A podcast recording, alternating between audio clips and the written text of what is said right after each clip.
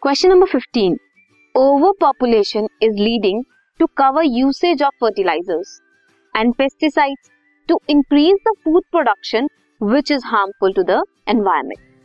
Nowadays, organic farming is increasing to prevent biomagnification of chemicals. Emmy felt that pesticides do not enter our food grains as they are covered with chalk. Amy ने क्या सोचा? वो enter नहीं करते हैं हमारे food grains में। His brother Sam disagreed उसका ब्रदर जो है सैम उसने उसे डिसएग्री किया।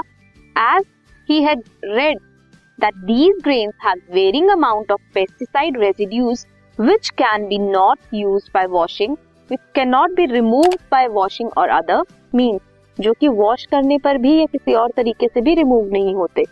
So how do pesticides and fertilisers affect the soil कैसे अफेक्ट करते हैं सॉइल को? What is the advantage of organic farming organic farming की क्या एडवांटेज है? What is biological magnification bio magnification क्या होती है? With whom do you agree Amy और सैम आप किसके स्टेटमेंट से एग्री करते हो?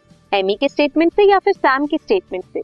सबसे पहले pesticides and fertilisers non biodegradable हैं। इजिली डिग्रेड नहीं होते नेचुरली डिग्रेड नहीं होते, जिसकी वजह से वो सॉइल को इफ़ेक्ट करते हैं। ऑर्गेनिक फ़ार्मिंग प्रिवेंट करती है बायोमैग्निफिकेशन के इंक्रीज को। नाउ बायोमैग्निफिकेशन क्या है?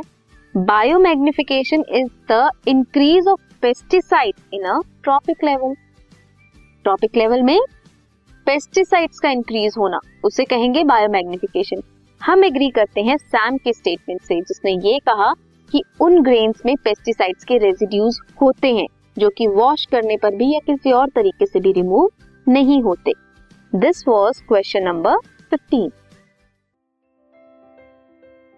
this podcast is brought you by Hubhopper शिक्षा अभियान अगर आपको ये पॉडकास्ट पसंद आया तो प्लीज़ लाइक शेयर और सब्सक्राइब करें। और वीडियो क्लासेस के लिए शिक्षा अभियान के यूट्यूब चैनल पर जाएँ।